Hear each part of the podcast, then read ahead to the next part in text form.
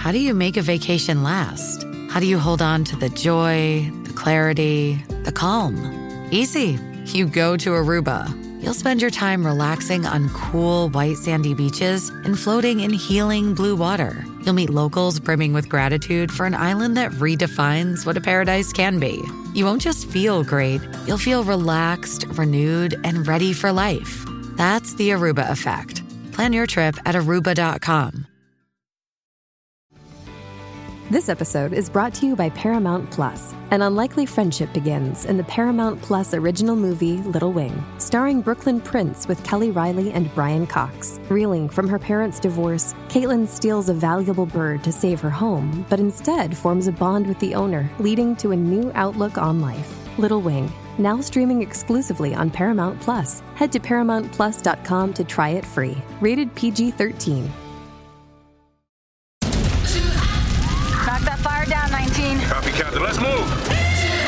ABC Thursdays. Firefighters, we're family. Station 19 is back for its final and hottest season yet. The subject has explosive chemicals. With fiery romances. You're the love of my life. And Andy is finally in charge. I'm gonna be the best damn captain the station has ever seen. Station 19. All new Thursdays, 10, 9 central on ABC and stream on Hulu. Jibber Jabber with JPJ. Hello, hello, everybody, and welcome to Jibber Jabber with JPJ. I'm your host, JPJ, and I am joined by the always lovely Devin Ruskin. Devin, how are you? It's been such a long time since we've seen each other, or at least it feels that way. How are you? What's new? Hi, JPJ. I am great. Uh, I had the best weekend ever. Oh, I- tell me about it. I'm a finally an LA girl because I went to Griffith Park and I hiked. Oh my gosh, you went to the Griffith Observatory. Yes. Oh my gosh. Um, I have so to cri- say, driving is so scary there because it's nothing but hills. Yeah, and, like also walking bunch of up lanes. the hills is also Yeah. scary.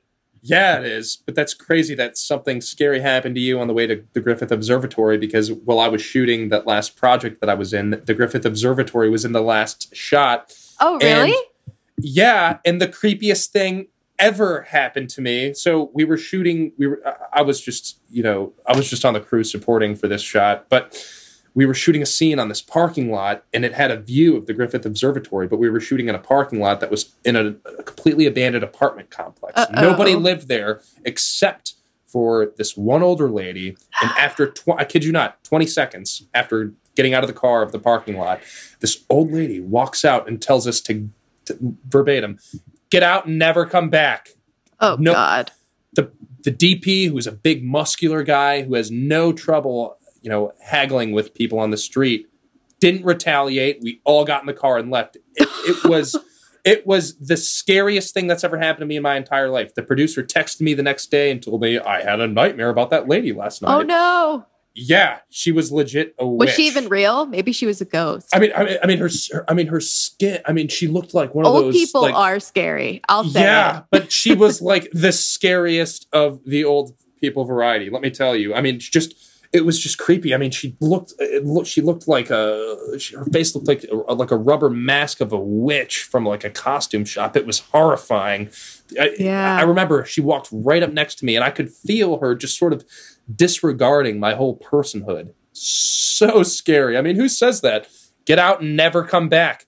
I Was mean, it like she- in a spooky voice, like "Get out"? no, it, it was just like a. It was a threatening voice, like you Oh, better get, like you should not be, like she was warning us something will happen to you if you don't leave. I'm not going to tell you what, but I and I don't want to argue with you guys. That Get is very smart here. that you left. Nobody, I mean, we, we were all guys and we were all kind of relatively big dudes. I mean, Yeah, you're I'm massive. You're I'm six, six four, two hundred pounds. The director of photography, you know, you know, was like five eight and just full of muscle. I mean, just a, an intimidating dude. Nobody, nobody retaliated against her. We all got in the You car You can't mess left. with crazy. no, yeah, you if you're dealing with somebody who's lost their marbles, you got to just go. especially when they're really old. Yeah, old people are just so icky. I was getting gas the other day and I was pulling up and right when I got to the tank, like right at the tank, this guy pulls up with he just walks up with one of those like red cans, like gas cartons, and just started Oh. filling gas. And I was like, "Excuse What? me, sir, I'm What? parked here."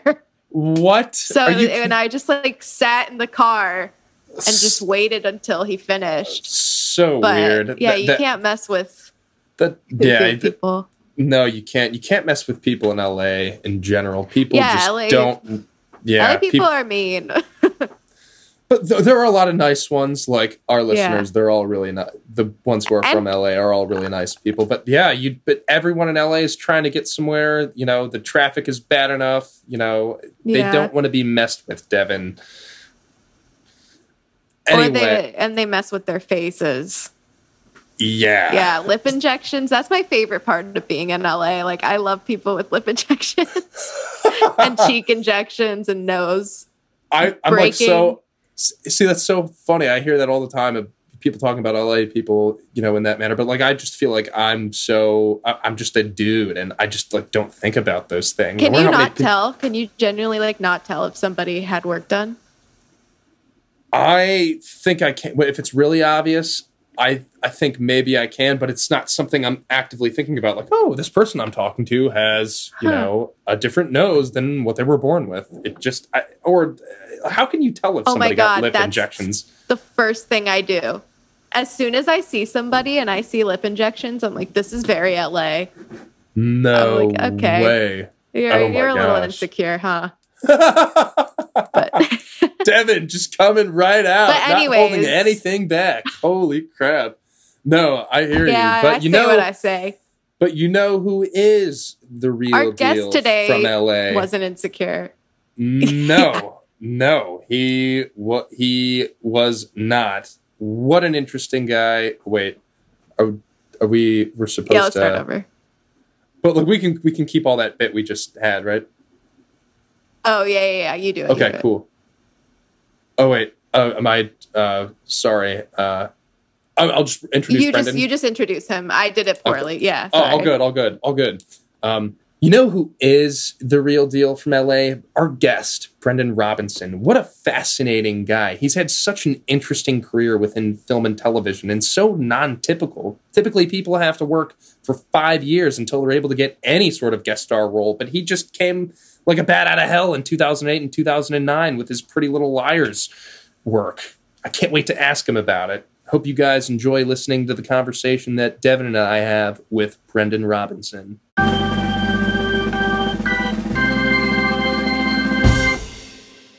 Brendan, hello, sir. How, How are you guys? I'm Hi. doing terrifically Hi. well. How are you, sir? I'm good. I'm doing really well. Thanks for having me. This is oh, exciting. Awesome. Thanks for joining Jibber Jabber with JPJ with uh, and Devin, of course. It's Brendan. I, I need to set the stage for how you and I met because Devin loves these stories. So yes. when, so when you and I met, it was one of those moments where just a bunch of different worlds collided. It was crazy. And fun fact: in four days, it will have been exactly two years since we've met, Brendan. You gotta be fucking kidding me. I, I know. Where did the time go? That seems Two like It years? seems like it was so recent. Two years oh since my we met. God. Wow. Wow is an understatement, Brendan, because I, I don't know where the where did the time go? It was only six months after that that COVID hit and changed the world. Eh, Right. Uh, and everything shut down and we never saw I each know. other again. I know exactly, but it, but it was just it was such a a it was a crazy Oh, experience meeting you because first of all I was just waiting to get my Uber at the Ronald Reagan Airport parking lot, and you literally just tapped me on the shoulder and go, "Are you John Paul Jones?" And I went. Uh yeah, dude. Who are you? And I, and I, I, I didn't know who you were. I didn't know who you were. I had. Wait, are I'll- you I'll a be honest, I Bachelor fan? My girlfriend is. Oh, okay. Uh, so I had actually only been introduced to it that season that Oh, JPJ perfect. was on. So I was like, shut the fuck up. I'm on the same Alaska Airlines flight as. So I, I was texting her. You know, Alaska. Yeah. Yeah. So my, my brother works for Alaska. So, you know, shameless Oh. plug. Um, no way. That's crazy. so that's I- that's gotta be helpful. You're you're still in a long. You you sir. I'm going to get back to our story in a sec, but that's Oh, yeah. impressive. I, I just have to I just have to give you credit, sir, because I follow you and your girlfriend on Instagram. I've been following you for years, and you know, unbeknownst to me, I wasn't following your girlfriend. I thought I was, but yesterday I clicked on her profile. But man, it's impressive, Brendan. I mean, you guys have really have at, had at it with the long term relationship. I would assume that the Alaska the Alaska plug may have uh, been beneficial to some extent. But yeah, man, yeah. I mean, that's been a real lifesaver. Honestly, like I was telling my brother the other day, I don't think that uh, my relationship would have worked out had he not uh, had this job. So we are like, please always continue this job. Gosh, Um, I just, you've restored my faith in long term relationships. Not that you know I'm in one right now. I have an hour and a half commute to go and see my girlfriend. But I mean, Oh, wow, gosh, that's wow. but but I wasn't that. that's a ways. I know, but for a brief moment in time, I was on that long term relationship bandwagon, and my gosh, that is hard, man. It's It's impressive. tough. You've been. A- yeah, but it looks like you and your girlfriend have the best time whenever you guys hang out. I see you guys in Hawaii, Paris, uh, Greece, just to name a Wait, few how long places. have you been together? Uh, it'll be three years um, coming up in September. Oh my gosh! Yeah. Congrats. Congratulations! So So That's many going in- anniversaries here. That's so hilarious. But Brendan, uh, yeah, I really enjoy following you and your girlfriend on Instagram. You guys just look like you're having the best time. You guys look Thank like you. Thank guys you. look like lovebirds. You look like you're always having the best time with one another. We try So to keep ge- it genuine too. You know, I mean, I think there's a lot of people that uh, stage everything. No, dude, not yours is not at all. I mean, you guys are you guys aren't going with friends. You guys are just enjoying the company of one another, or at least it looks like you are. And it just looks like you got I, you. Yeah, I know that your girlfriend happens to not be an actress. I mean, you you She's can't. not. She's a normal you- person. Exactly. Yeah, exactly. And you, she, it's impossible for her to hide that expression on her face. I mean, she's just so entranced and having such a great time in all the photos. It's so obvious. She's but anyway, she's a really amazing person. I got really really lucky. Uh, you know, after after my parents met her for the first time, my mom was like, "Do not screw this up. Do not screw this up." Yeah, Um, and she- she's right. She's right.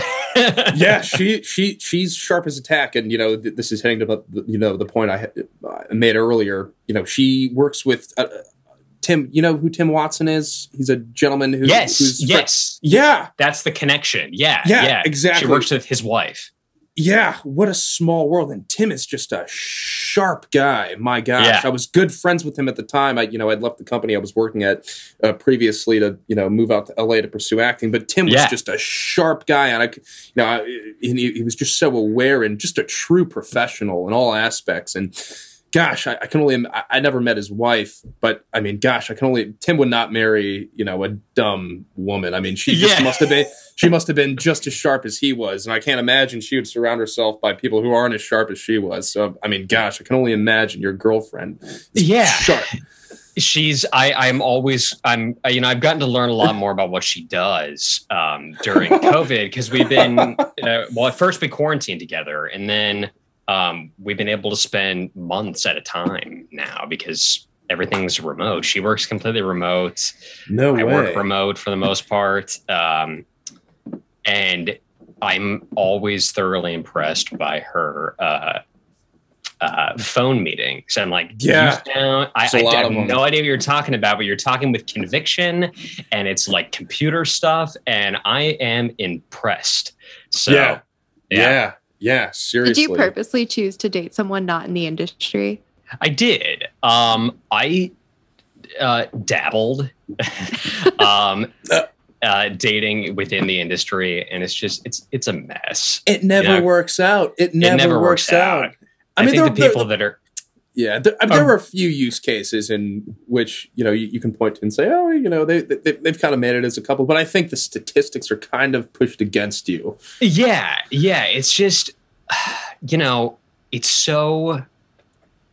th- There's so many ups and downs. Uh, no matter where you are in the industry, no matter how Yeah. successful you are, how Right. not successful you are, and I think if there are two people that are going through the same thing, um, it becomes competitive, and yeah I mean, the industry is full of people who um, are seeking validation, I think, in some way, whether they admit it or not. It's like they, they want the approval of other people. Otherwise, they Right, wouldn't be in this business. sure Um, sure yeah and I think if you have two people who are who are like that, it's just it's a recipe for disaster. yeah yeah yeah i can imagine yeah the, like you said the industry's tough and I, I think another career that's a little more stable is kind of necessary to, to take away a little bit of the volatility you know that that, ha- that happens to be attached to being within the industry but uh but brendan yeah dude it gosh it's crazy it's almost been two years since we It's met insane. and just It's totally nuts. and I, I, I truthfully, I, I, I didn't know who you were. I didn't know you were this huge. I didn't know you were this huge actor. You just No, like no, really no, not, no, no, no, no. I didn't. no, I didn't know that you were this. uh, Seriously, I mean, I, I had no idea who you were. And the next day, okay, the next day after we had met, Ashley Benson, you know, tagged me on an Instagram post saying like, "Oh, you know, JPJ from Bachelor in Paradise, something," and it just, I don't know. I remember that. It, Yeah. it, it, it was just crazy. Like that happened. The she was your she was your acting partner on that series. I mean, Yeah, you, you, yeah. you had. I mean, you were only you started out having all your scenes been exclusively with her. I mean, just it was Yeah. crazy. Just the uh, just the world's emerging. But Brendan, I'm, I'm I'm really curious because you've done a fantastic job of keeping all the extraneous information of yourself off of the internet.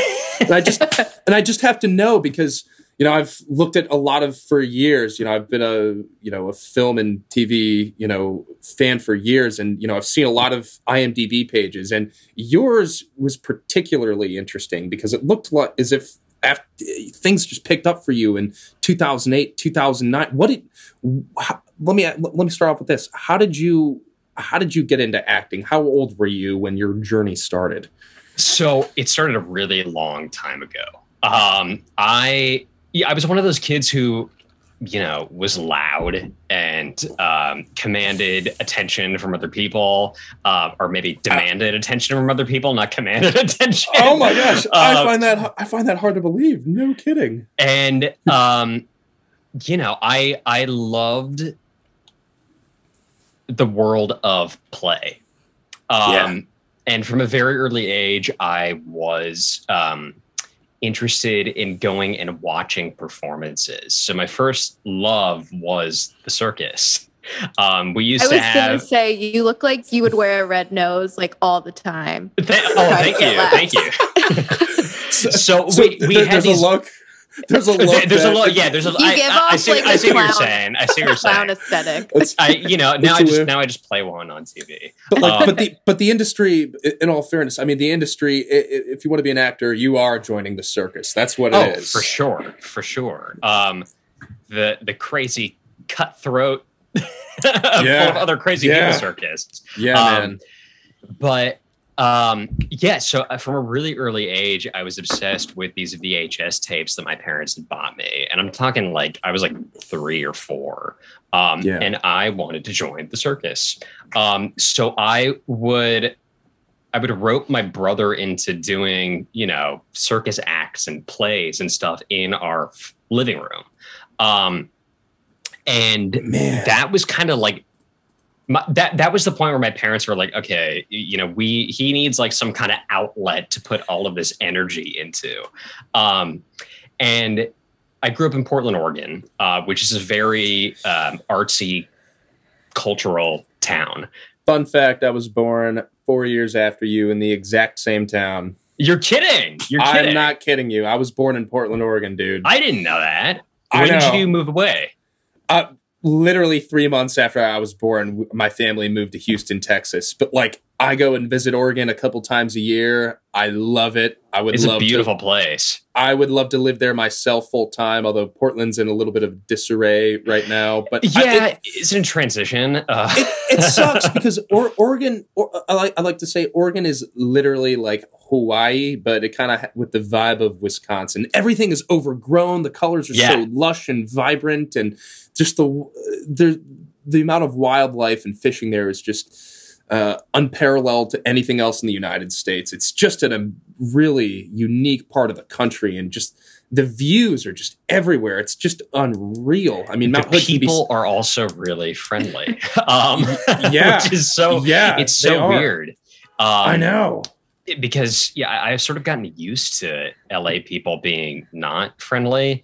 Um, right, right. Which actually, actually, this is a total tangent, but um, That's actually, the- the, people that were born and raised there, the the true natives of Los Angeles, I've actually found to be the best people uh, that Oh, I yeah. have met there. Um, so that's that's actually a kind of a misconception. I think it's the transplants because everybody comes there wanting something, Right, and right. When that doesn't happen, I think it that affects their the energy that they put out into the world and the energy that they give to other people. Um, but Oh, anyway, for sorry. sure, Long story sure. short, people from Portland are super nice. Oh, um, yeah. sometimes like The best. overly nice. Um, And that's okay. and that's okay. That's okay. They just want to be helpful. They want to help you out. They want to be welcoming. Yeah. Um, but yeah, I would say if That's you're an cool. outdoors person or a food person, Oh, frankly, yeah. because Portland's a great food town, Mhm. um, check it Portland's- out. Go check it out. Yeah, Portland's the place for you. I know. Gosh, I mean, you can. Uh, look, I found my first morel mushrooms back in uh, early May, late April. It, it was the most exciting experience of my life. I had a connection with that morel mushroom. I spent hours out in the woods, like, you know, trying to forage for them. And after a couple of days, I finally, you know, I finally found a few, you know, right before the rain fell. And oh, there was no feeling that compared to that. Just finding a more. Have, you- have you have you guys ever had a morel morel mushroom? No, I you know have what no it is? idea what you're talking about. For for those of you that don't know what it is, it's a very decadent, uh, rare mushroom in the wild. But they happen to be all over the place in Oregon, and th- they're only on you know the menus of the best restaurants, uh, typically French restaurants, and Okay. it was just a really exciting experience for me. I mean, in my opinion, it's you know sort of you know the most premium mushroom you can get next to the truffle. I mean, it's really a unique thing. But anyway, only in Oregon. And you got to we- eat it for free too. You know, you Yeah. didn't have to pay sixty bucks at a restaurant. Yeah, for it. exactly. Exactly. That's what was so freaking cool about it. But oh Yeah. my gosh, It's funny that you mentioned that. Um, oh, sorry. Go ahead. Go ahead. Go ahead.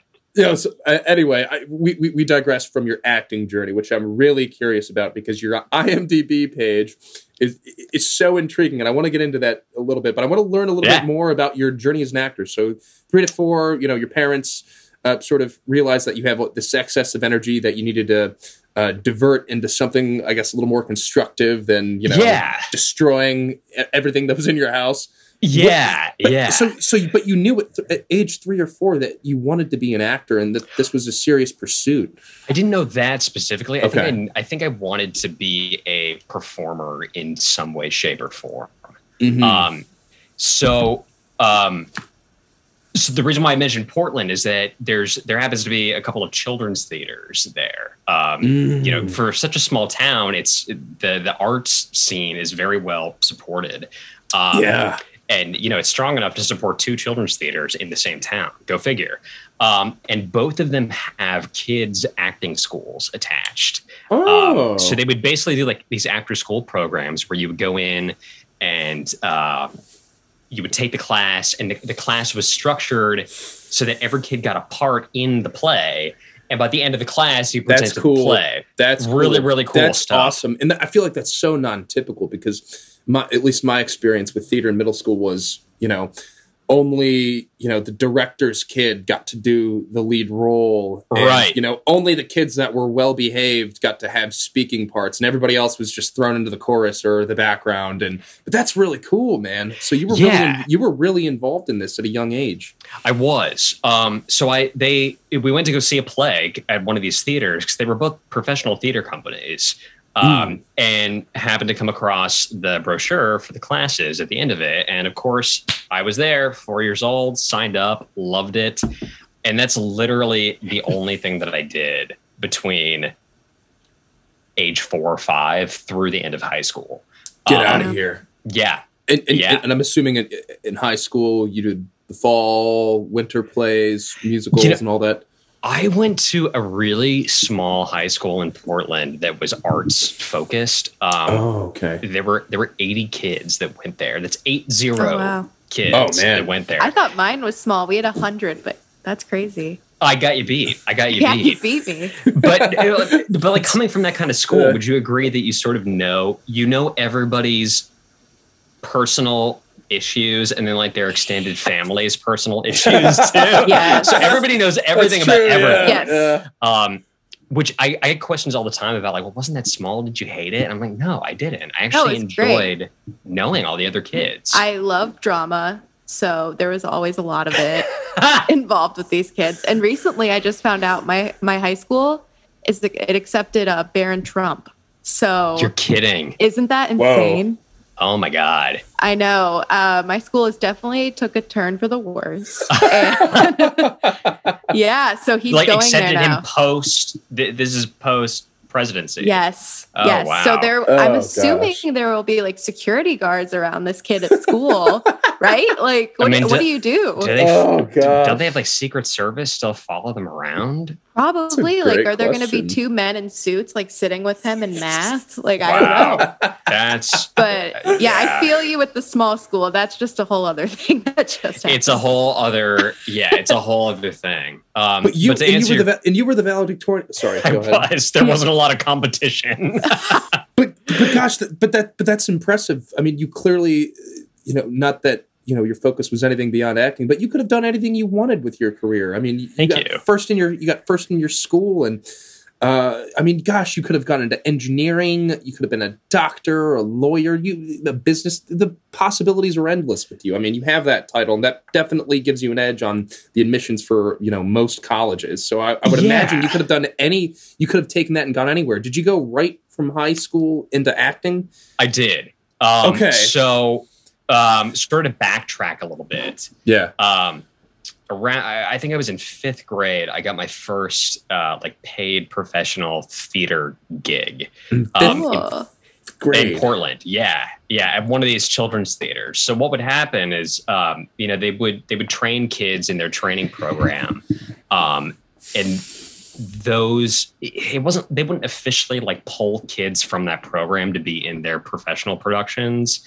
um, but it certainly didn't hurt um, that they went through it. So they had you know open auditions. And the really cool thing about this theater at both of these theaters um, that's actually really non-traditional for a lot of children's theaters across the country is they would hire um, they, they would do age appropriate casting. So they would pick plays where they would Oh. hire kids in the kid roles, and then they would hire professional union adult actors to play the adult roles.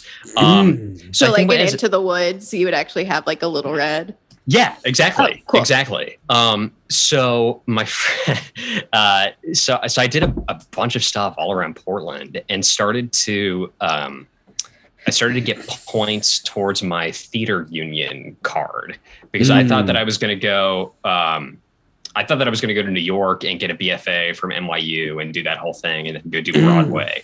Um, Yeah. And then realized that uh, I can carry a tune, but once my voice changed, like bam, I I, I, I, I, you know, I can, No I can get by, but not were- like Broadway, you know? right. But, but you, you were so you were a musical theater focus initially, like Uh, origi- yeah, initially, yeah, Oh yeah. man. And then um, I got the opportunity to work at um, pretty uh, at some of the really kind of top professional theaters in Portland, um, where they would bring in guest artists from New York and Los Angeles, um, and you know, come in and the, That- it, it was a professional production. Um, yeah. so I, you know, made friends with a lot of them, and I was at a point where I was. This is like I was a sophomore in high school, and I was starting to have to decide, you know, what I wanted to do. Did I want to go and audition for these BFA programs and spend, you know, four years training and at the university level? Um, and what ended up happening was uh, one of the artistic directors, like the big boss of one of these theaters, said, "I think that you should just go. I think that you should just go to LA. I think You that's can great always go back advice. to you can always go back to get a BFA or whatever. Um, but smart. I think that was a great decision. I've, I've spoken with people that have been to the you know the the Tisch school and you know the, who have studied at UFC or UFC USC and they all said that they've learned more at their in their classes in Hollywood than Yeah. any of their acting classes in college. And I just Yeah. think that's so true because the academia is so independent from the industry standard. And you know, I it I- is. And I think that I think that that's true with a lot of. Again, I'm not I'm not trying to be like don't go to college, kids. Right, right, right, right, Not right, what I'm right, saying right, at all. right, But I think for the vast majority of careers, um, they don't prepare you well in college to then go into the workforce. yeah. Um, Wait, so what's like the technique where you like walk around and then you become the character? Have you No, ever like had uh, like classes? method acting. Yeah, I I had to do that in college, and I must say that has Devin, not helped anything. acting. It was It's, uh, awful. it's it, you know it's it's a bunch of acting theory um, Yeah. that they teach at these schools, and at the end of the day, what you have to do is develop a technique as an actor that works for you. And for a lot of people, and myself included, it's different every time. You know, I, I might approach one role um, that's very similar and close to me in real life totally differently than than somebody that I've I've never had that lived experience before. Um, and that's kind of the fun of it. And Yeah. that's gonna, you know, you can't you can't act from a textbook. Right. Hey, Um, listen, I really want to get to this this this this this dings on one of the topics I really want to delve into with you, and I want to Yeah, get to yeah. that. But but please, just so you let's take a step back to you decide that you're going to skip the whole academia route with acting, which I think was brilliant. I, I mean, I, I studied acting in college as well. and, Yeah, yeah. You know, but luckily, you know, I uh, majored in finance, but I took every acting class. You did the I- smart thing. You Yeah, went and got a real I- person job. no, no, no, no, no. But hear me out. I I was I majored in finance, right? But I took every acting class that was available in college. But it, it, while it was informative and it made me comfortable in front of an audience and making character decisions, right? I I- I can honestly say that I learned a l- and just I learned so much more from Leslie Kahn in Yeah. Hollywood in Hollywood than I did. The first class taught me more than anything I than all the six acting courses I'd taken in college. I mean, it was Yeah. just it, it- it's just ridiculous. It's insane. You know, I, I I think college is good for.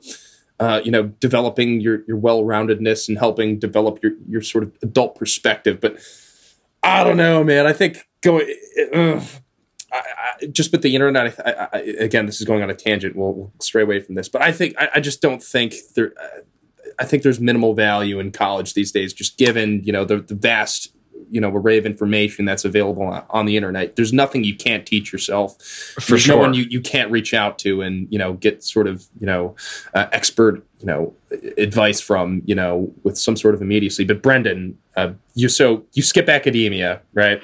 I do. You- the next what's what's the next move? So then I got extremely lucky, extremely lucky, and this is this is sort of the first in a bunch of um, like lucky domino falls for me. Um, Mhm, I had an mhm. acting teacher in Portland at a t- at the time um, who had a connection to an agent in LA because she had Mm. sent down another student of hers about a decade before me, and Mm. um, that agent just happened to have a client who was a guest artist at one of these professional theaters that I was talking about. Wow. Um, and so the agent flew up to Portland over the over one weekend to come see the client in the play. And my teacher asked her a favor and said, "Hey, would you come in and teach like a would you do like a mock audition or a mock interview with my students just to kind of for them to get a taste of what it's like to meet with somebody in the business." Um, so this is like right before I was graduating high school. Yeah. Um, I did like my little scene for her and uh, had you know a mock interview, and then I graduated. And about six weeks later, I want to say, the agent called my teacher and said, "Hey, um, I booked like three or four auditions for Brendan." In LA, does he want to come down here and do those? He can just say that he's with our agency, and we'll Oh just, my we'll just gosh. go from there. You didn't even have to move to LA. I didn't have to move to LA. Yes, I know. oh Um, my gosh. so I mean, that was sort of that. That was the thing that really convinced my parents to let me just go. Um, I Right. decided that I was that I was not going to go to college at least for a year. I think we, at first we decided I'll take a gap year or whatever. Smart. Smart. I Um, think I think everybody should take a gap year. I just I think so too. Because you're you've by the time you're 18, you've been institutionalized your entire life. You have Yeah. no real formative, you know, perception of what the world is really like without all these institutions sort of uh, supporting you and creating Right. this really, you know, fleeting, you know, r- reality. But I Brendan, I, I think that's really non-typical, at least in my experience. Yeah, I don't know. lucky really non-typical. Lucky you. I, I yeah, got- I just I don't I don't know of a lot of people, a lot of parents that allow their kids to just kind of take a break. But you know, obviously, And my, you had my an parents are attorneys, so they have like very traditional Oh. career paths. You know, Question: they Are Wow, you you- Jewish? Because you give off Jewish vibes, but I feel like you aren't. I am not. Um, okay. It's Do you funny. get that a lot? I get that a lot. Um, I had a feeling. Okay. I never get cast as Jewish As a Jewish characters Ah. Hmm. because I think that they know that I'm not. You know? But you, you're very you come off like you are because I think it's your personality and your style. But I do you can tell that you're not fully Jewish. You're you like a half. if that makes I- sense. I'm assuming Ruskin. Yeah, you are. Jewish. I am Jewish, so I can say this. Yes. So I was Yes. gonna say. I am the authority on this. Well, I appreciate that. you know, it's it's funny. I mean, there's so many great roles that I, I feel like I ended up not being able to play. I can't go. I can't go into the list of what they were, but right. you know, I, I clearly was not of Jewish heritage, and so it just like didn't totally work. Um, Yeah. but yeah, I'm I am Irish. Uh, I'm full Okay. Irish, and my dad's side of the family is English. So basically, we're just like really, White. really white, just like Yeah. really white.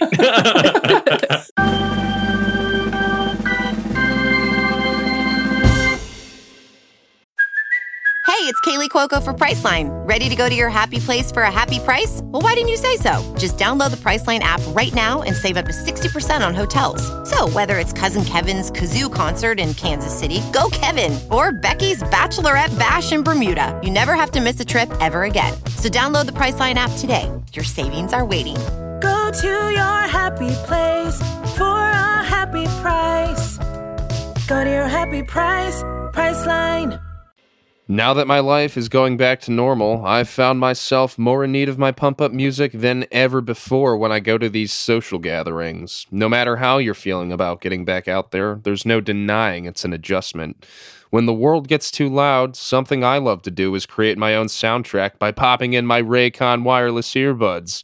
Sometimes you need upbeat music to pump you up before you see people, or to stay calm with some guided meditation.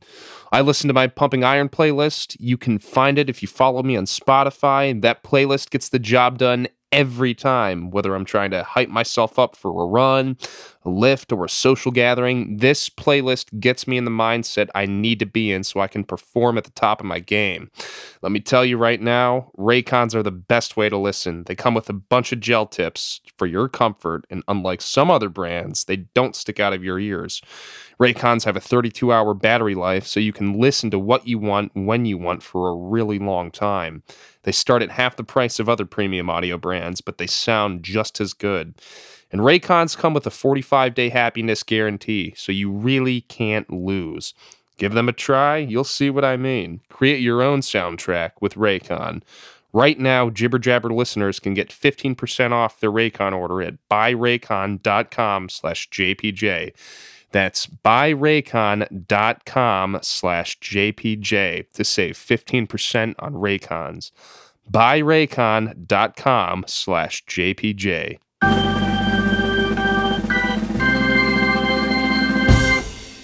It's so funny, but but Brendan, uh, so you get you get this agent, they get you four auditions. What happens next? Is that how you got those two, in, the, the, those three independent projects you got in 2008 through two, 2009? I'm assuming. well, that's- nothing happened with the auditions. Okay. Um, you know, Uh, I They were it's- experienced. They You were got some experienced. My very first audition was uh, they made a remake of the movie Fame that I don't think anybody really Oh. heard about. It, it, didn't, eh, it didn't really do very well. Um, but that was in, I think it came out in like 2010. But in 2008, they you know were auditioning for it. Um, it was my very first audition, and I walked into the room, and it was with um, this this very renowned cast director. Her name is Deborah Aquila, um, and um, she was very kind. Um, I really did not know what I was doing. I had no idea that she was this enormous casting director. She did Right. the Die Hard movies. She did Sex, uh, Lies, and Videotape. She Oh. did the Twilight series. She did, um, and more recently, she did La La Land. Oh. and now she is the, I believe she's the head of casting over at Lionsgate Pictures now. Wow. Um, so anyway, she's had, a, she had a really long resume. Um, Yeah, When. I walked into her office, um, and I don't know, maybe she enjoyed that I was totally naive, but um, you know, I, I did, Yeah. I did, you know, like what I was supposed to do. But um, I ran into her probably eight years or so later, and she said, "I remember you." No, and I'm like, that was my very Out first audition in LA. pe- Oh And, my yeah. Gosh. And, I, That's and I was like, insane. that was my first audition. You were my first. You were my first experience. She's like, I know. Um, oh man, that's so we could funny. tell. and she said, me and my daughter love watching Pretty Little Liars together. And I was like, no way. I've had, that, s- I've had it several times where I've walked out of an audition. I, I probably should not be saying this, but um, the person that was running the audition was like, "Can I get a s an autograph for my daughter?" I was like, "Sure, yeah, of course." Am I going to get the job? That's so funny. That's so funny. Oh that God. that Crazy. exact same that exact same thing happened to me when I was auditioning for a commercial. Like this, you know, there's only me and the cameraman in the room and the reader, of course. And then out out of the curtain walks this woman who I didn't even know was there, and just Oh goes, yeah, yeah, yeah. you know, you know, you, it just it just boosts your ego way up. You get so excited, like you, yeah. I literally thought, hey, I might, I'm, I think I'm getting this job. I This might get really this. likes yeah. me. Yeah. That's It's, it's so funny. It's like the ones that you think that you're going to get, you never get. And then the ones that you're like, that just sucked. They Right, call like an hour later and they're like, are you interested? You got it. I'm like, you got it. You, you're kidding me. You're kidding me. Is, is that what it Um, was like for pretty? Uh, or let- let's not get into that real quick. These, Oh, these okay, projects, okay. the projects that you got in two thousand, you, you, you did two, three things in two thousand eight and two thousand nine. I believe it was. What, those what were actually Uh, those were actually things out of Portland. So Oh, I okay. um, kind of uh, you know worked the little Portland film community, which at the Nice. time um, was really non-existent. Sure. Um, and then like the year after I left, um, they they did they, they brought up this show from LA called Leverage, um, which they're now doing a, a revival of it on IMDb TV. Um, but that show was brought up to Portland to film on location there, and I think it lasted like six seasons. And then right after that, they uh, did a TV show called Grimm up there, which was about Oh, Grimm yeah. fairy tales. oh, I Um, remember that. so that that was interesting. I I uh, I almost got hired on that hired on that show several times, and I was it just it would have been a really cool experience to go back Yeah. and um, yeah, you know work in my hometown. Um, yeah. Oh, but, do you, you know- ever go back to your hometown and like do talkbacks and is it, like do. so yeah, does it feel really Yeah. good to do that? It does feel really good. It feels um, what That's I've awesome. learned from this, and you know, I, I'm sure you've experienced this too, uh, JPJ. Um, I've learned that I have the ability to make someone's day, like totally make their day, their week, their month, whatever, um, by just taking some time to look them in the eye and spend and give a little bit of my time to them. Um, and I think eh, I, I, I sometimes I think it's in a more profound way than I even realize myself, and and it's um it's something so, so that's why I'd love to do those kind of talk backs and go and and talk to theater students and film students. Um, So cool. because it's just so you know it's so it's a way to be able to inspire other people. Um, yeah. even Yeah, if I don't feel totally with- inspired myself that day. Oh my Um, gosh, give me a break. You were only on one of the most popular TV shows on primetime television for seven years. Give me a you. break, man. Oh my gosh. I mean, Yeah, I feel you're- like you you- won a lot of Kids' Choice Awards. you're you're yeah, a we you're, you are a- won. Oh, go ahead. Go ahead. you're a, you're just a fountain of knowledge for any theater, theater kid that just wants to have a glimpse into the industry and how it works and how, how a set like Pretty Little Liars works. I mean, and gosh, I, I was one of those theater kids, you know. Um, I did something recently at the children's theater that I grew up at. Um, I did a um, everything was over Zoom, so I couldn't like teach a workshop in person. So I had them do kind of like a simulated audition, and a lot of these kids had never done an audition on camera before, which is a completely different thing. completely different than the whole theater experience. You were just a- completely different. That's so funny. I wanted to say as you were elaborating on your LA audition experience, I can totally relate because I'm just I I was just Yeah. so used to stepping on stage. You look down at your sheet of paper, you think your character thoughts, Right, you lay your right. audition out there. You know, you don't even see. At least in my experience, I mean, the you know the stage would be lit. The casting director would be you know far back where, where it was dark, and Right, I, I didn't even have an. Ex- I didn't have any interaction with them, but just the whole LA scene is just completely different than what any theater kid is accustomed to. But I thought that was It's interesting. totally because- different. interesting hearing it from you who's been in theater his entire life and having that sort of cultural shock when going to LA. Yeah, I mean, it took me a really, really long time to. um I don't think but did it take a really long time though? Because I mean, gosh, you graduated I'm, I'm going to guess you graduate you're you're 31, which means you 31, prob- yeah.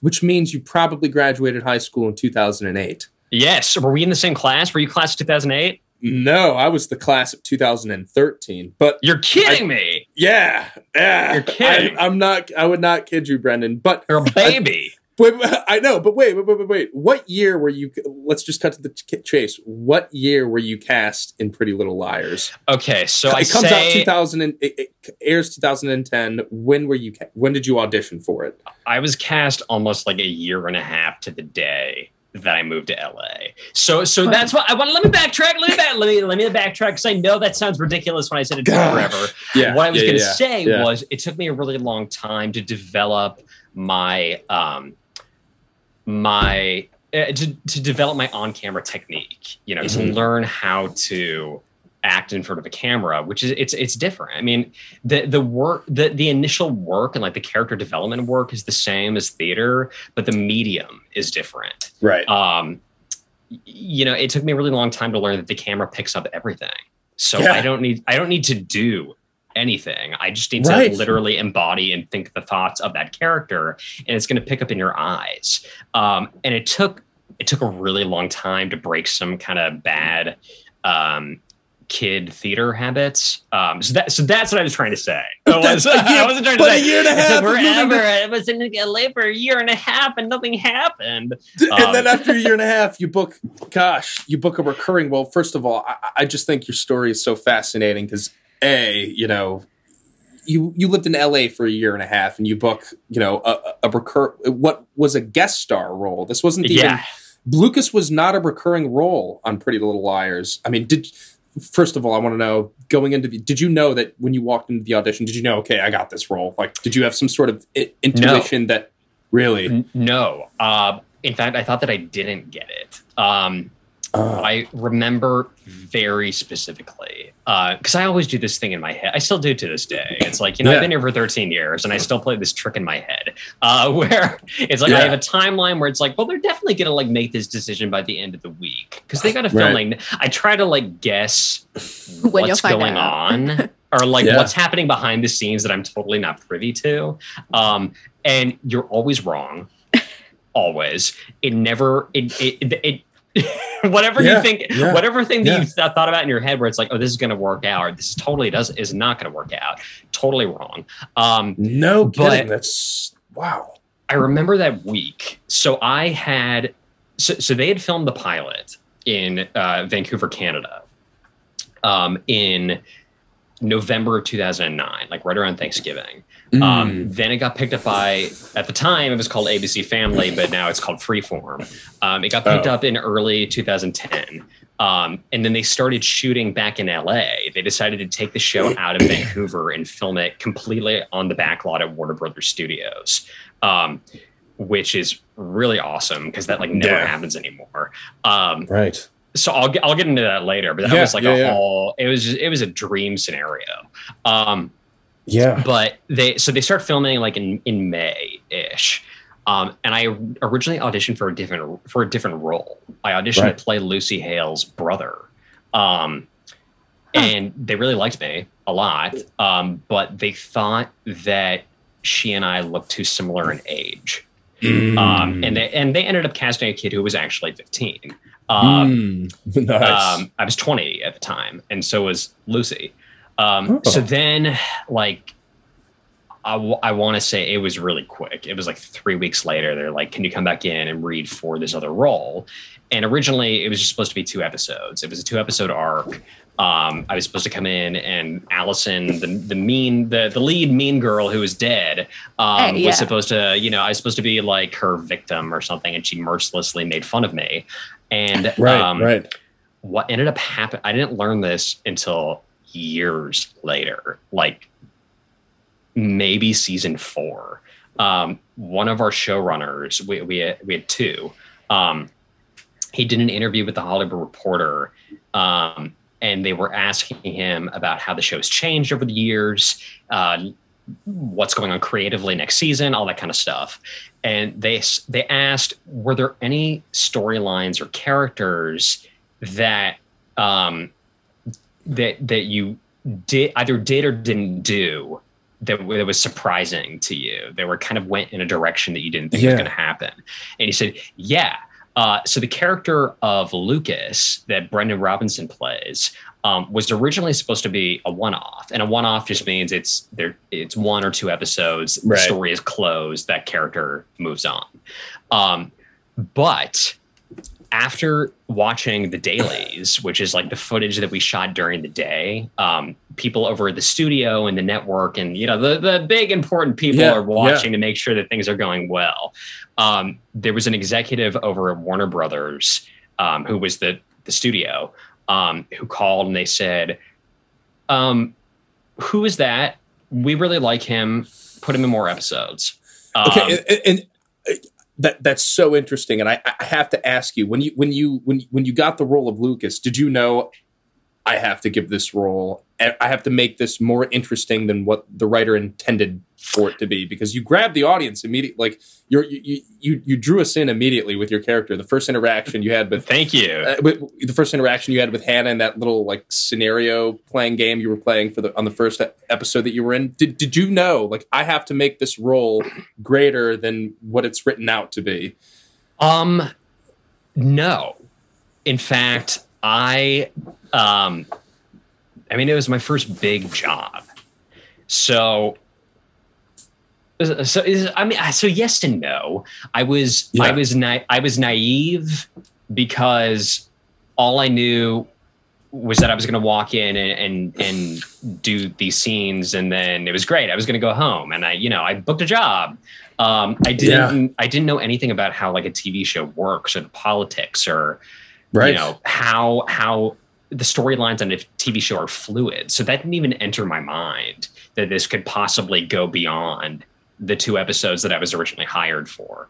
Um, it just it it did not even enter my mind. Yeah. Um, so had I known that, I would have not gotten that job. I would have freaked myself out. I would have. No um, kidding. And I also, I, I also kind of think that I wouldn't have gotten it if the show had already been on the air. I, I, Mm-hmm. I had gotten. Uh, I worked for about three weeks before the pilot aired, um, so it wasn't even like a thing yet. I had only heard about it. I mean, I had never heard of the books. Oh, I had was only heard say, about did, it. Did you read the books? No. No, no, Uh-huh. I, I didn't know. How The dare you? thing- um, the only thing, um, and Sara Shepard, by the way, is a wonderful, wonderful person. Um, she's the author of the books, um, and she she's great. I got the chance to meet her several times um, Oh, cool. throughout the whole process, and she's really, really a cool lady. Um, and it, just a killer writer. She she cranks Yeah. out books Yeah. like nobody's business. Um, so so I had not read the books, um, and um, the only thing that I knew about it was that the acting class that I was in at the time was like an acting class for for young actors. Um, so it was you know all the kids in the class were 18 to 25, um, and the only thing that I knew about the show was that every single girl in that class had all, had auditioned for the pilot, wanted Oh. it really badly, and didn't get it. And and when you when you got it, were you aware of how much of a powerhouse the cast was? Did you know Ashley No. Benson was technically she was technically a movie star when Yeah. w- w- She was w- in Bring It when all the- On. yeah. two? Yeah, Yeah, in two, yeah. yeah. In 2009, she was in 13 going on 30, Seventh Yeah. Heaven. She had a long stint on Days of Our Lives. I mean, were you aware of sort of the caliber of people of you you'd be working with? I had been aware that everyone else had worked, and I think that I was a little bit um, intimidated by that. Uh, Yeah. just because like I hadn't worked before.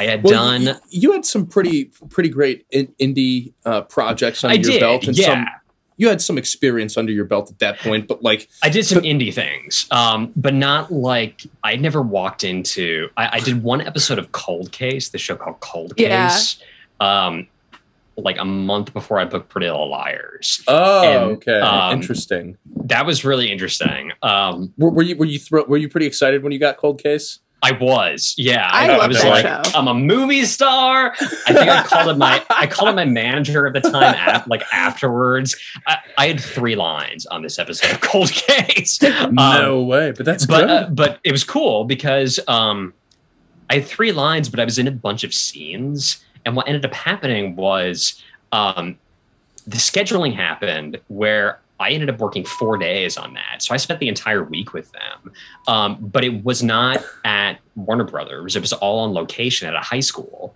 Um, Ah. So I had never like driven onto a studio lot where it's like, oh, now I'm going to my trailer and now I'm gonna like work. Um, Man, so that naivete um, actually was really great because Yeah. I ended up sort of. I, I I never hung out in my trailer on Pretty Little Liars because I didn't. I just didn't really know if that was like what that that was the Rude. etiquette. Yeah. So I just Right, kind of like invited myself onto the set and would go watch. And then I would Oh. meet all the other all, all the writers and all the producers. And I would just ask them, you know, so what do you do? Like how how does it all work? You know? right, right, right. And I think um I had no idea that that is like such a no-no. Uh, I mean, it's it's not it's not. A, I shouldn't say that. right, right, right. Um, but that's not always the case on every show, you know, um, especially shows that have been on the air for a little while. If you're like, if you're a guest, you come in and you're you're a guest. You know, you've been hired Right. to come in and do your couple of scenes, and then you you you know get paid and you leave. right, Um, right. so thi- I mean, I, I was just really lucky because one, I was young. And I think I could get away with a lot of stuff because I was young. Right, in terms of right. like, teach me, I want to learn. Right. And um, our executive producer Marlene King is is a wonderful, wonderful woman, um, and made the whole environment extremely inclusive, Mm. um, which is not always the case. I would Um, imagine. yeah, yeah, and um, you know, th- this was her first TV show. Um, she had she had worked in features beforehand, um, so um, so I wouldn't be surprised if that was kind of like what she wanted to do with Yeah. her first project was really make it sort of like a like a family unit. and, you know, and I and I can't imagine how, how much pressure there would have been, you know, just knowing, oh my gosh, you have all these just gorgeous women playing the leads, and you know, and just and, and a lot of them, you know, had, had they've all pretty much done a lot of work before. And Ashley Benson was a movie star at, at Yeah. that point. I mean, she was a, I mean, she was, le- you know, a legit. You know, figure in the industry, and Yeah. I- w- w- do you remember the, the the first scene that you had with her? Do you remember like did, did, I did- Were you, in- were you in, were you intimidated during that first scene? Like, oh my gosh, I'm about to have a scene with a movie star, and I've only done you know a, a guest star uh, role here, and like right, right. W- did were you at all intimidated during the during that first scene? Because it, just seemed seamless for you. I mean, I, I just believed every second of it. Thank you. I, I appreciate that. I am. I think I have a talent for um, faking things really well. Oh man, no, there was Um, nothing that was being faked in that scene, man. Oh, you sorry, were, I- you I were, meant- you were committed, In per- and you were yeah, he you means were in it. himself. Oh, I, I think Oh. like you know, if I'm in an uncomfortable situation, I can just play it off where it's like, oh yeah, yeah, this is cool. Like I'm a great, um, I'm a great fake it till you make it guy, um, Yeah, or like yeah. projecting confidence in like, oh, I totally know what I'm doing, and in the back of my head, like I totally don't know what I'm doing. So I Yeah. felt like that was the only way to approach this situation Oh um, because my very first scene happened to be that first scene uh, in the in the group. So like the focus was on me and, in that and you, scene. You, kind of had a lot of emotions you had to play with a little bit, kind of uh, you know, a snarky, you know, sort of tech geek that, you know, kind of snaps back a little bit. I mean, you, you kind of had to you had to hit a few notes during that scene and you had just did it really seamlessly. I mean, just when when the camera started rolling, what were you at how many takes what did you do for that scene? we didn't Do do, you a remember? lot. We didn't do yeah, a lot. Man. yeah. How many takes do you usually do per Um, episode and scene? I did it, it it really depends. It depends on the director. Um, some directors are super confident that they have what they need and they move on. Um, and some I think cover I think I think some gain the confidence that they have what they need by by doing multiple takes. Yeah. Um, I'm the kind of person where I, and this is my theater training that comes in. Like I, kn- I, I know pretty much what I want to do with something. Um, Obviously, I let it go on the day because you can't you can't do what you rehearsed at home. It just it just doesn't work. um, but I have I usually have a pretty strong opinion about like what the scene is about and um, how how my character is going to function in this scene.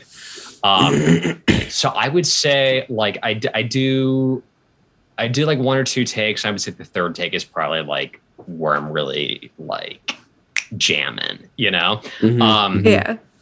But for that show, Oh, that's so nice. um it, it was takes. cool it was cool um you know i I- for that i it, we, we shot with three cameras um so there would always be multiple angles that were happening Right, uh, Yeah. right. at once um and that that's just the only way that you can do episodic television um in a way that's efficient and and time sensitive Yeah. um, Yeah.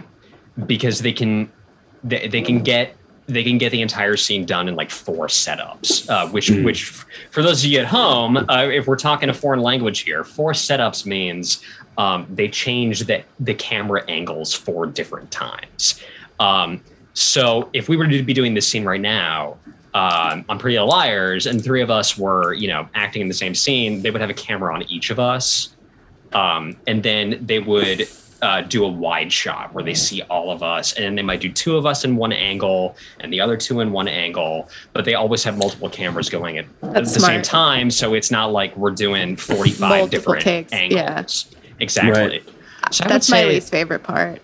Yeah, it's um, I am so impatient and I hate repeating like every scene at least five times is too much for me. Like I feel like two is enough. oh, you're a theater person at heart, then. yeah. Yes. Yes, I am. um, but I don't know. It's it's interesting because it's like you have to work in a. It's you're working in a different way.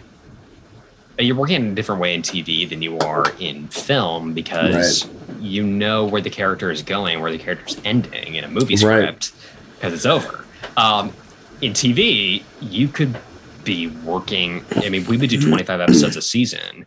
Um, and nobody really knew who A was, or if or if you were somebody who was not chasing A, but you might be involved in some way, like myself. Yeah. you didn't really know. Um, When did so- you when did you become aware of the the sort of dramatic arc that Lucas had? I mean, was it after that first episode you knew, okay, I'm going to be back for seven seasons and I'm going to have Oh, to no. make these dramatic character decisions? Yeah. No, no, no, no, no. It was Yeah. a um, after the first season, I was guaranteed a certain number of episodes, but I got, uh, you know, I was in a position where um, I had the guarantee, but I wasn't locked into a long-term contract. Um, so I was able to go do other things. Um, I didn't necessarily want to go do other things. You know, I, lo- I loved working with them. Um, Yeah. So it was like it was like half job stability, half like not. um, Right. yeah. Right. so so I, I always had an idea of how many episodes I would be in. Um, I had no idea what they had planned for me, and it Okay. changed over the course of the show. Um, Interesting. and So- I feel very honored and flattered to be, you know, to be to be a supporting character in something um, where you know the show's not about you. It's not Right. called Pretty Little Liars and Lucas. Um, right. Right. So I was always there, you know, serving the storyline of usually usually Ashley. Um, sometimes I think sometimes uh, Janel a little bit who played Mona. Yeah. Um, I was sort of involved with her storyline sometimes. but And you had a few flashback scenes with Al, uh, Alison, right? Yeah, Yeah. yeah. So, but it, you know, I, I came in to support the story of somebody else. But that's but let me just make this let me make this clear. I mean, it is any actor's dream to be a recurring role. Oh, yeah. gosh, especially especially gosh. I mean, you, you kind of downplayed a little bit, saying, "Oh, you know, this story isn't about Lucas." But I mean, gosh, you you you you enrich the story, you know, by supporting Ashley and. Gosh, to, to, to be pulled in for seven seasons on a TV show like that, I mean, gosh, It was any- nuts. It was really It- nuts. It is. Um, and when you're inside of the the bubble of something, which I know you've Yeah. experienced, because um, Right. you know you'll shoot an entire season of The Bachelor and it hasn't aired yet, and you're like inside the bubble of something. Right, Um, right, right. So you don't really know. Like I would find myself asking, like my parents or my brother or like other friends. I was like, how how famous is Lucy? is she like really famous? I like I don't like I don't know. You Right, know, right, right, right, 'Cause right, it's like you're inside. You see them every day, Yeah, yeah, and they're your yeah. friends. Um, but I, I mean, I do remember the first time that I walked through the airport and Lucy was like on the cover of a magazine. I'm like, wow, Yeah. that's so crazy. um, just totally nuts. Um, yeah, I mean, when you start seeing your friends on billboards and in and magazine covers, um, I think that's something that only happens in Los Angeles. Um, right. and Yeah. it's, um, only. I mean, I feel honored to be like one step removed. I feel like that's to your advantage to not get that hyper scrutiny from. Yeah. You know, I, I- feel like th- there are you know a lot of uh, you know disadvantageous effects from being put under the microscope like that. It just kind of opens up a whole can of worms that I think people are unaware of. I feel like you got the perfect deal from that. You got I get the perfect deal. I was Gosh, like not in at the forefront of it, but I got like a front row seat to everything. Oh. And I got to work and I got to be and it helped my it helped my career. I mean, it opened up a ton of doors for and me. it, it was your fourth. So wait, it was your fifth gig. It was really your fifth gig you ever got within film. Yeah. So, so um yeah. It's such a versatile, yeah. in such a versatile character. I mean, it's not like you were wearing a banana suit, you know, Right, and, like, right. trying to sell, you know, frozen bananas or something. I mean, that you had a really substantial character arc, and that really required, you know, the the use of pretty much all of your emotions. And Yeah. I, I was interested to read that, you know, your agent, you know, sells you as uh, an actor that has a rare access to like raw vulnerability and deep darkness. So you're really able to hit every note as an actor. And I, you know, and, you. after watching some clips from Pretty Little Liars, I've seen some episodes before, but I wanted to familiarize myself with your journey. And I, I'm curious, Brendan, how do you keep yourself in a state where you're able to access the whole plethora of emotions? Like as an actor, it, it, it's something that I've personally struggled with. I can't, you know, no matter what state I'm in, I, I, I didn't cry. You know, I'm not a dark person at all. But Yeah, I, yeah. I, I, can't remember the last time I, I, I really cried. Where I was able, you know, when when some tragic event happened, where I was able to actually produce tears in a real life event. How do you, how do you summon that within you, Brendan? Um, well, I'll start out by saying that it's it's hard. Uh, I mean, I'm not gonna I'm not gonna sit here and pretend like oh, Oh, yeah, I I, can just was like easy. boom. You can't- Uh, You're an actor, hard. you can't just cry. yeah, I mean, emotional work. I think any acting is is. I mean, you're you're giving a piece of yourself, so that's. I think it's more draining than I think a lot of actors really know, um, and it definitely that that other that people who are not in the industry or, or associated with actors in any way they, they don't know that either um, so for me i struggled a lot with emotional work in particular um, for a long time um, and as my life started as i started to kind of enrich my life with a relationship and um, you know becoming an adult son to my parents, which brings on a completely different kind of relationship. Just being really attuned to the things that would set me off. Not not like set me off angry, but you know, would would trigger me in some way. And um kind of have a backlog in the back of my head about certain kinds of things.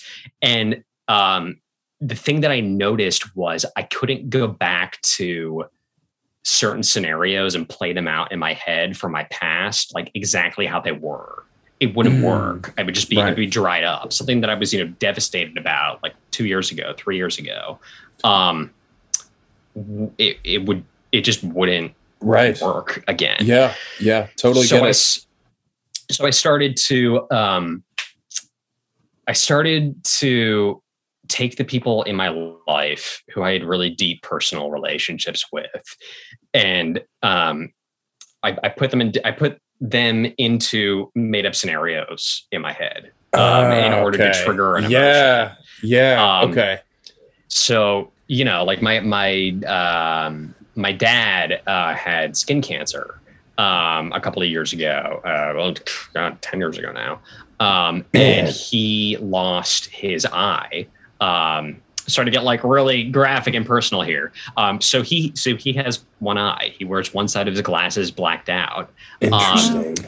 and um using something like that um, Yeah. and manipulating that in a different way Sure. um and and imagining different scenarios where everything that went right with that could have gone Uh, wrong Uh, okay. like that like, like doing that kind of thing it really works for me um but i know a lot of people use music to to get them into a particular mood um and, and- i and- yeah. Oh, go, go sorry go ahead Yeah, and so wh- wh- while you're sort of, it sounds like you're entering into this emotional state to, to prepare yourself for the for the scene, and you're you're entering this, you know, potentially, you know, really sad scenario that you're allowing your conscious level to get carried away with. Like, are you just kind of sep- while while you're in that state, are you just kind of separating yourself from everyone else on the set and just focusing on your emotional state and just just not talking to anybody until the camera starts rolling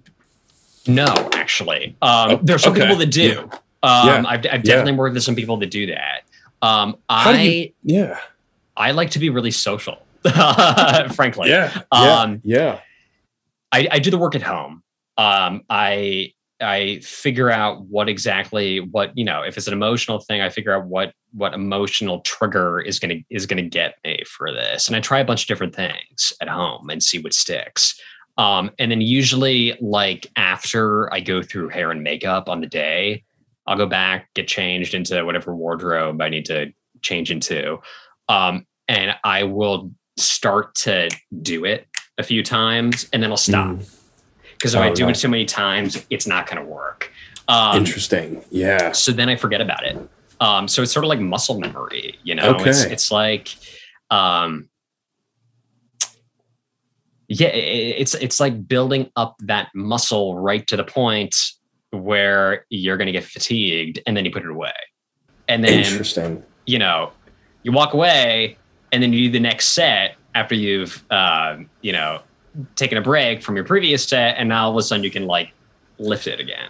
man Um, yeah yeah so it's sort of like that. that's, that's fascinating you know you know if i were to have an emotional scene out you know I, I i'd have to stay in that state i can't just alternate emotional states because when you're crying on camera i mean you're you're, you're, actually crying. You're, you're thinking of something that's provoking those thoughts. You're in that emotional state that your character's in, and but that's impressive. You're able to just kind of alternate. You know, okay, I have to cry in about five minutes, but Ashley, let's talk about uh, you know finger painting. I Right, don't, I don't know right, what you right. guys would talk about. Yeah, it it That's took a really long time to get there, you know. Yeah. Um, yeah, and for me, I mean, the best, the, the, the like the thing that I figured out after many, many, many, many, many years is um, I need to just throw it away at the end of the day.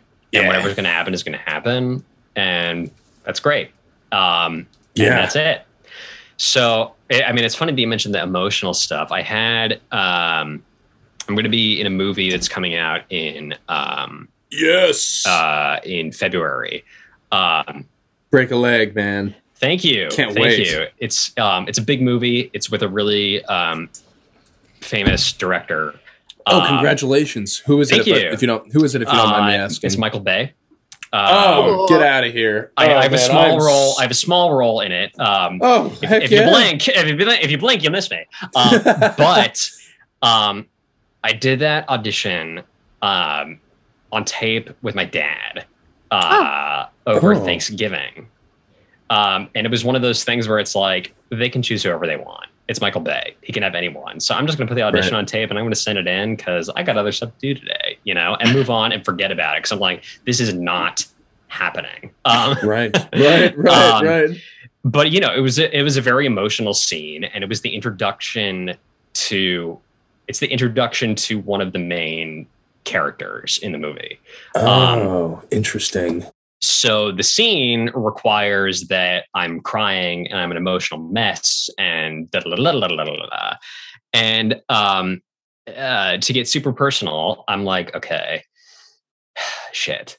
Um, what do I do? What do I do? What do I do? Where do I pull from? And um, I was in a big fight. Actually, my mom doesn't know this, so she's going to listen. Uh, I was in a big fight with my mom um over thanksgiving Oh, no. Um, no. and I Mom. was really pissed. Um, yeah. and I just used it. I just, I just, you just that's that's what I used. You tapped And- in and and I think that it was one of uh, I I- to toot my own horn. I think it was some of the best work that I'd done in Oh, an man. audition tape setting.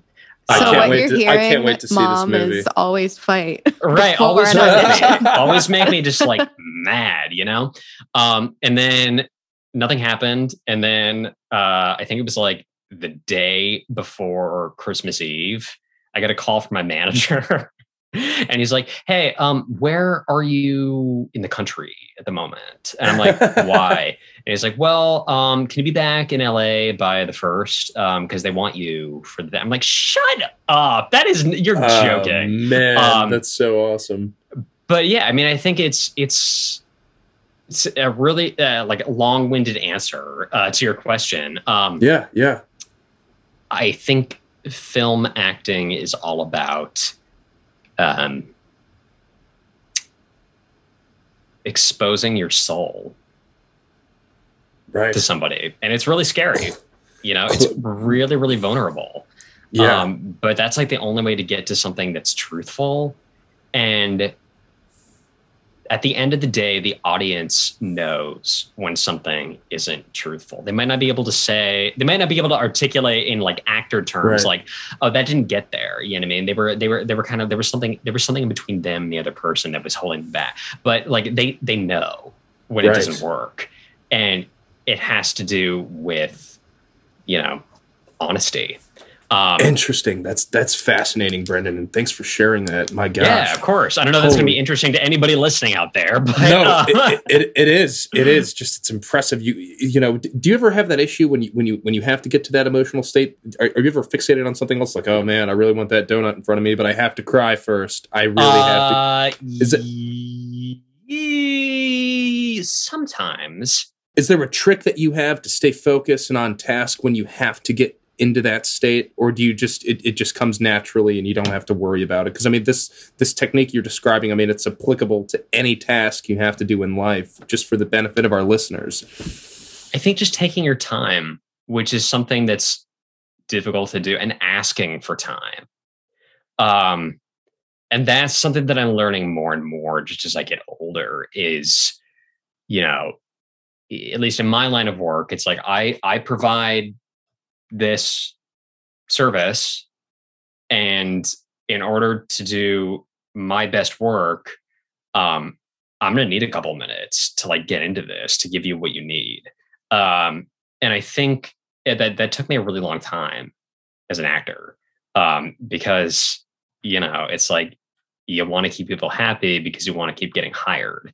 Um, and I, and I don't want to say like I like I, don't think I, I don't think I, I've never made anybody unhappy, but um, you know I was doing something recently where I was like I need to like roll. You could just to start start rolling and but I i just need like a second or two to get into it um and I, I just i just need that space and that time you know?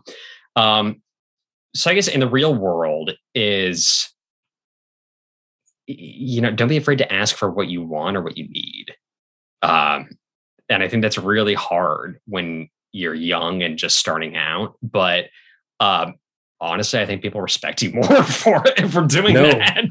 No, for Um, sure. Honesty is without a doubt the best policy. And uh, Brendan, thanks for sharing that. And uh, just just to tie back to you know your your acting experience from Yeah. 2000 from 2010 to t- 2017. You know you're you're on Pretty Little Liars. The show's doing really great. And you're also simultaneously d- go, going up for shows like you were in How I Met Your Mother.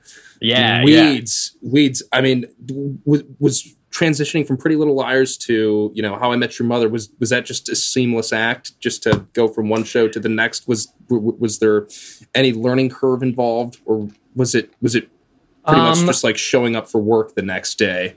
It was, you know, it, for for like that show in particular, and also for Weeds, because Weeds is is technically a comedy. Um, Right. You know, I always thought that I was going to move to LA and do multi-camera sitcom.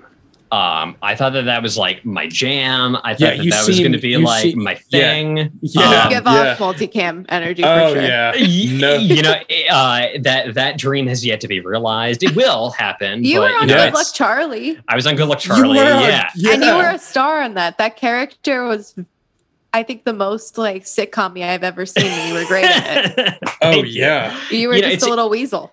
it's so i I mean it's it's kind of it's akin to theater you know it's Right. basically it's live theater but they film it um, right, right, Yeah. right.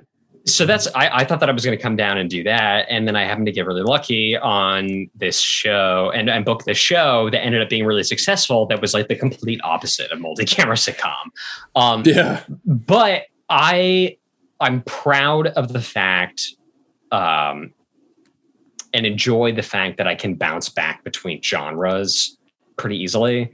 Um and I think that just comes from understanding the rules of the genre.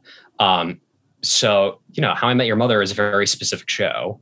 Um and so it's sort of like when you get invited to go play in that sandbox, you need to learn the rules of that sandbox. And then you go to the next one and then you learn the rules of that and you can have uh, tons of creative uh, ideas and energy and fun but within the rules of the sandbox.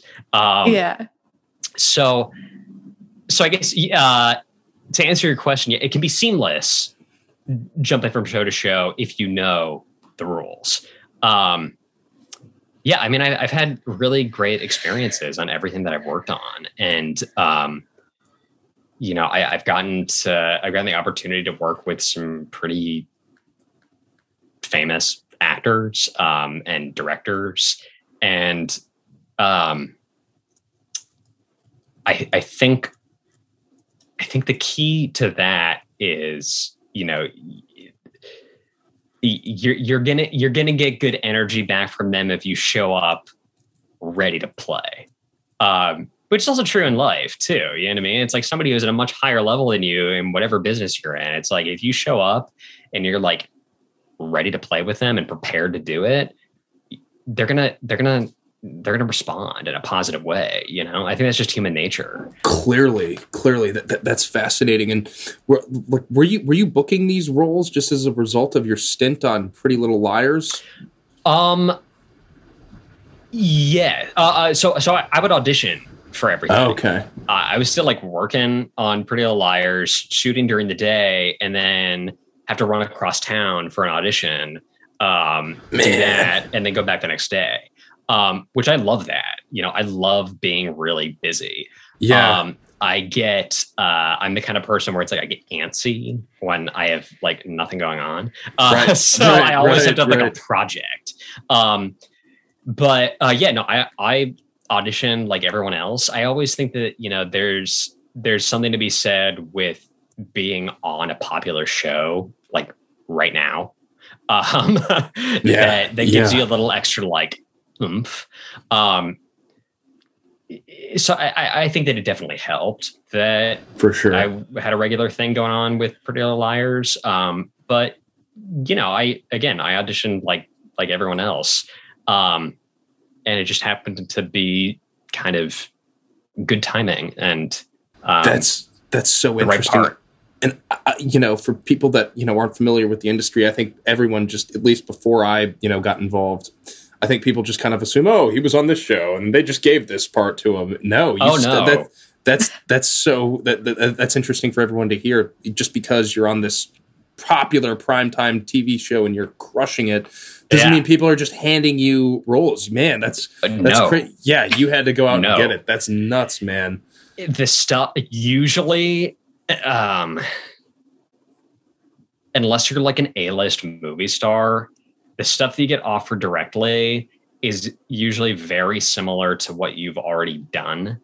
So I think the people that get the opportunities that are direct offers to do something totally different, you know, they're they're A-list movie stars because they know the the person is the the the filmmaker or the studio or whoever is, is willing to take that chance because they know that they're going to get some kind of box office return from somebody that's extremely popular and can put people in seats. Um, I think it's a little bit different on the TV side. Um, you know, one of one of the things that I've gotten into since Pretty Little Liars is um, producing. Um, so I've been involved with different projects and, and uh, I have five going on right now in various stages of development. Um, some of which Right I'm on. acting in, some of which I'm not. Um, and Brendan, for the audience listening, could, could you just give Oh, everybody yes. a, brief, a brief synopsis on what a producer is? Because people, you know, read all the time on the credits produced by so and so. Just give us a brief synopsis of what the producer does. Yeah. So, um, a producer is really a blanket term for somebody that just makes things happen. Um, I think there's a, there's a very common misconception that a producer is the money person, which sometimes they are, and sometimes usually they're not. Um, uh, especially if you're dealing with um, a studio um, like, let's say, Universal Studios or something. Um, the the studio is the money person, um, and for TV in particular, um, producers are the writers. Um, so what what the where I've been moving into is what's called creative producing, um, which basically means I go out uh, and find a piece of material. Um, and then I go talk to all the people that I know and say, "Hey, I have this piece of material. Um, would you be interested in working with me on it?" And sometimes it's a hit, sometimes it's a miss. Um, sometimes it's an original idea. Um, I'm working with somebody right now on an idea that I came up with myself, but I'm like, I have no interest in writing this. Um, would you like to partner with me? And I can I can help craft the story with you. Um, you know, because I've dabbled in writing before, and Yeah. you know, I, I can do it if I. Uh, but it's like if I really need to do it, you know, that's like Right, a, right, that's right. like a, I've exhausted all other options, and maybe I just need to write this myself because you know, writing is a very isolated thing. It's it's hard. I think it's one of the I think it's the hardest job in the entertainment industry because you're coming up with an entire world and scenario yourself. It's coming out of your head. Yeah. And yeah. everyone thinks that they can do it better than you, Right. which is not true. Right, everyone has a comment about it. Right. Um, so I, think, I, I really think it's the hardest job. And um, Absolutely. Totally so- agree. Yeah, you, it, it requires the total trust of oneself. My gosh, it's Yeah. insane. But Brendan, th- thank you so much for sharing your insights and uh, for you know sort of re- opening the veil on the industry for those of us listening that really Yeah. didn't know a whole lot about it. I think this was educational and so informative. But we we are eager to see all of these projects that you're producing, and we can't wait to see you on this Michael Bay project. Thank you. Thank And you. your Maybe next maybe I'll couples maybe I'll come back. Oh yes, yeah. more Yeah. couples pictures. Maybe I'll come back when the movie comes out and we can we can talk again. I loved this. Yeah. Yes, that'd be so great. We're we'll all be anxiously sitting in our seats, waiting to hear the, about the final product. Brendan, Thank you.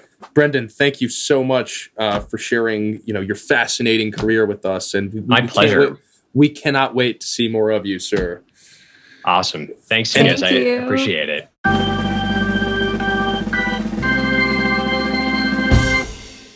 What an interesting guy, and what a real professional. My gosh, I could have sat here all evening and asked, just kept hammering in with questions on Pretty Little Liars. I feel like I didn't get to cover a fraction of the things I wanted to talk about with him. Yeah, I would definitely listen to like a lecture series. Like, what are the the YouTube classes or the ones where the famous people like talk back about their career. Like I could definitely listen to him for hours talking about the industry. Me too. And he's just an open book. I feel like actors are typically, you know, a little less willing to open up and share, Like you know, about their process. And yeah. But he was telling us how he got to that emotional state and how he did it so seamlessly in Pretty Little Liars. Gosh, what an interesting guy. I really wish this guy the best with his career. We're going to see him in the next Michael Bay film. I cannot wait to see what he contributes to that film. And if you guys want a quick chuckle, you should definitely look him up on Good Luck Charlie. His character was hilarious. Oh, I actually didn't see him on Good Luck Charlie. Oh my I'm going to go do that. I'm yeah, going to you just gotta look it up. He plays the most like exaggerated, just teenage character in the world. It's Oh just classic gosh. Disney Channel. It's I so have- funny. I have a feeling that this is not the last sitcom we're going to see Brendan Robinson on. I cannot Yeah. wait to see what the That future guy is born to be on a sitcom. he I, the, everything about him screams sitcom and he's just so interesting to watch like he just knows how to grip you with all of his mannerisms i mean he clearly has a natural talent for doing that given that he his initial role on pretty little liars was supposed to be two episodes Two, Gosh, yeah. what a talent And now Well, look at him. I know. Well, keep an eye out for Brendan Robinson, everybody. We really hope that you guys enjoyed listening to this episode of Jibber Jabber with JPJ. Make sure you tune in next week for the next episode. Jibber jabber with JPJ.